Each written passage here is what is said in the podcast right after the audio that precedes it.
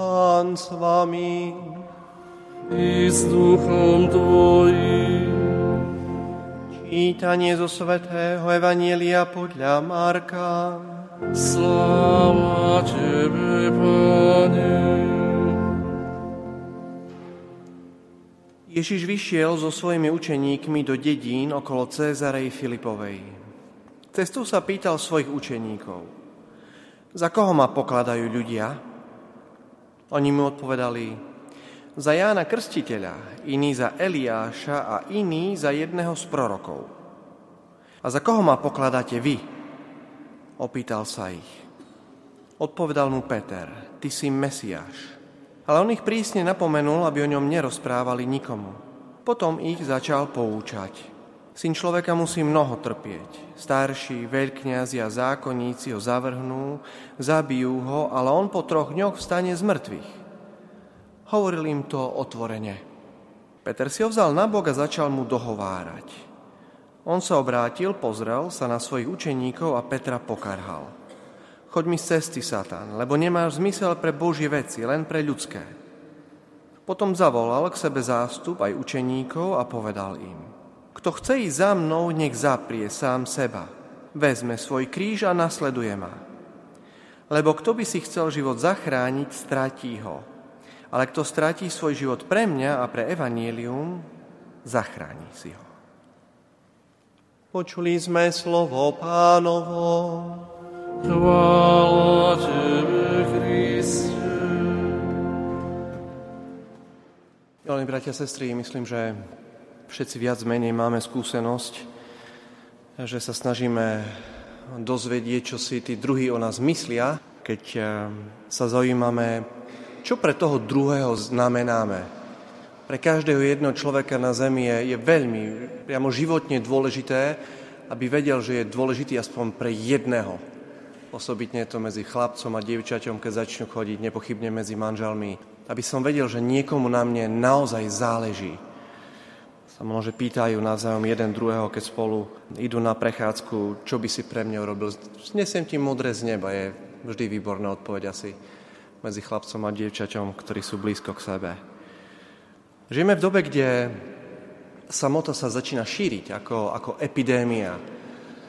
To je názov jedného článku v renomovanom britskom časopise Lancet, že samota začína byť epidémia v jednej, nespomínam si presne, ktorá to bola západoeurópska krajina, ale asi pred dvoma mesiacmi som čítal, že sa pýtali starých ľudí, ktorí sú na dôchodku, že ku komu majú najbližšie, s kým najviac trávia čas, s kým sa najviac rozprávajú.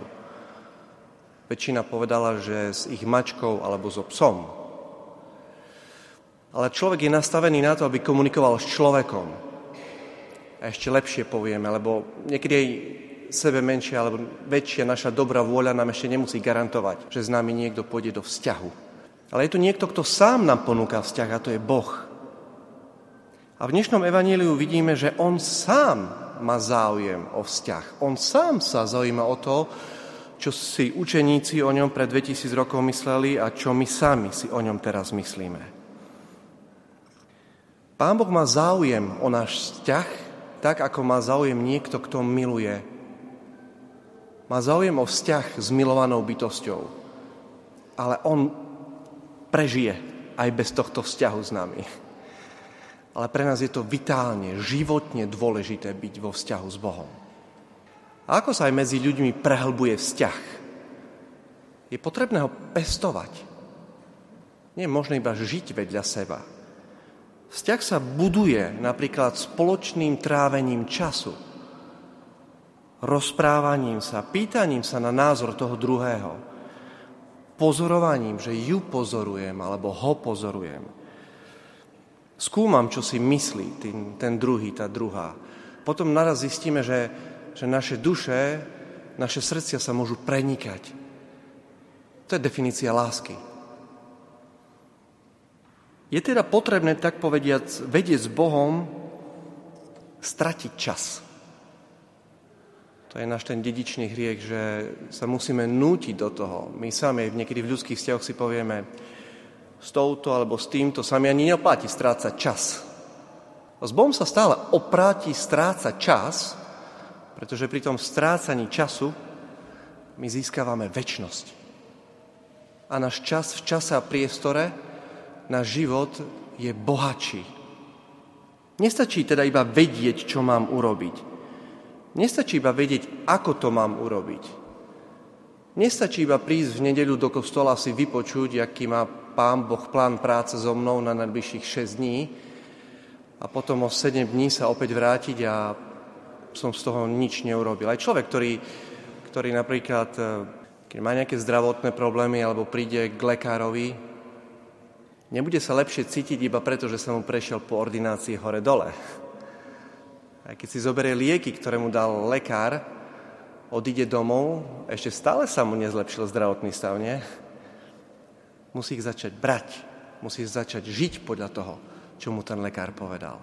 Pokojne, každú nedelu sa nás v našom svedomí náš spasiteľ a vykupiteľ môže spýtať, že tak ako teda dopadol ten týždeň, tých posledných 7 dní od poslednej nedele.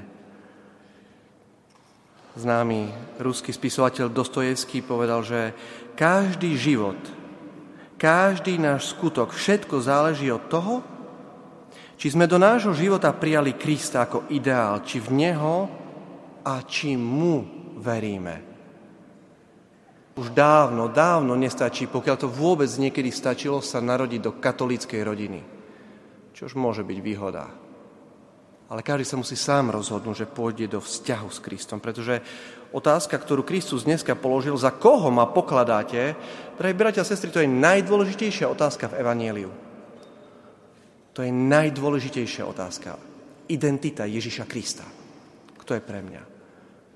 iba nejaká socha v kostole, alebo možno nejaká postáva spred 2000 rokov, alebo pekný svetý obrázok v knižke, alebo niekto, s kým naozaj kráčam v tomto svete.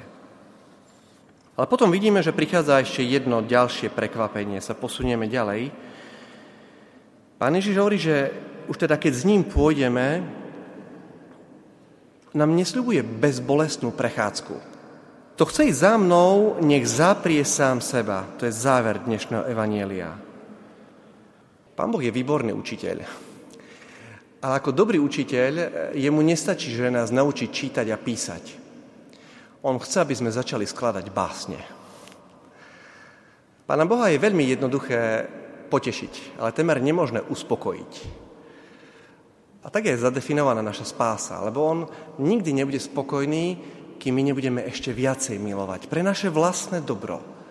Pre naše vlastné dobro to robí. Čo teda znamená zaprieť sa? Kto chce ísť za mnou, nech zaprie sa.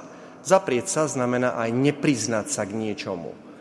Nielen teda, že sa zapriem a neviem čokoládu alebo nepijem kávu, sa nepriznám ku čokoláde a ku káve. Keď hovorí Pán Ježiš v dnešnom evaníliu, že sa máme zaprieť, neznamená to nepriznať sa k tomu, čím sme. Ja nemám zaprieť svoje, nepriznať sa k svojmu menu, priezvisku, dátumu narodenia, k svojmu vzdelaniu, k svojmu zamestnaniu, k svojmu bydlisku. My sa nemáme nepriznať k tomu, že sme Božie deti.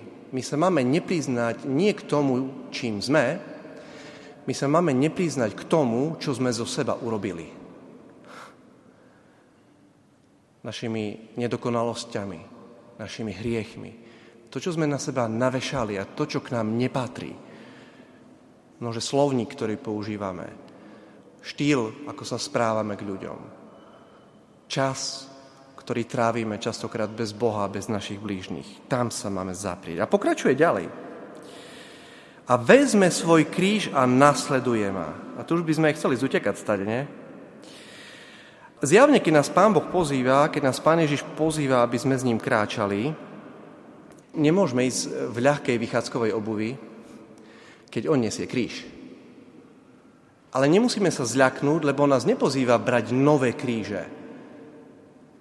Žiaden kríž nebol vyrobený v nebi.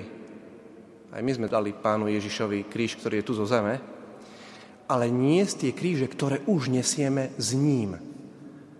A teraz každý si sám môže povedať, aké sú tie kríže, ktoré nesie. S ním komunikovať Jednoducho On nám tie naše kríže dokáže premeniť na naše požehnania. Viem, že sa zvykne tak hovoriť, že koho Pán Boh miluje, toho krížom navštevuje. To nie je pravda. Keď niekoho milujem, tak mu nebudem dávať kríž na jeho ramená, ale mu ho pomôžem niesť. Koho Pán Boh miluje, toho v kríži, toho v jeho kríži ho navštívi a ho premení na požehnanie. Mu ukáže, kde ho má niesť a ako ho má niesť. Tomu Pán Boh pomáha, občerstvuje ho, radí mu, posilňuje ho. A môžeme ukončiť snáď aj dvomi, troma veršami z druhého čítania. To je list svätého Apoštola Jakuba. A sme pred chvíľočkou počuli, čo osouží, keď niekto hovorí, že má vieru, ale nemá skutky? Môže ho taká viera spasiť? Viera bez skutkov je mŕtva. Ukáž mi svoju vieru bez skutkov a ja ti zo svojich skutkov ukážem moju vieru. My nepôjdeme do neba, pretože sme dobrí. My pôjdeme do neba, pretože Pán Boh je dobrý. My nepôjdeme do neba ani preto, že sme konali dobré skutky. To není vysoká ani teológia, ani filozofia. Koľko tak asi dobrých skutkov by sme mali urobiť za 80-90 rokov nášho života, aby sme dostali väčnosť v nebi aby sme si zaslúžili nebo. Ale nepôjdeme tam ani bez nich. Aj tak sa to dá povedať. Nepôjdeme tam kvôli ním, ale nepôjdeme tam ani bez nich, lebo my v nich ukazujeme svoju lásku. Kto stratí svoj život pre mňa a pre evanielium, zachráni si ho. Času na čas počuť v dennej kronike, že ľudia dokázali naozaj riskovať svoj život, aby zachránili toho druhého Niekto možno skočil do studenej vody, do rieky, do jazera, aby zachránil niekoho, kto sa topí. Alebo vbehne do horiaceho domu, aby vyniesol dieťa stade. A to sú hrdinovia, naozaj si zaslúžia náš potlesk.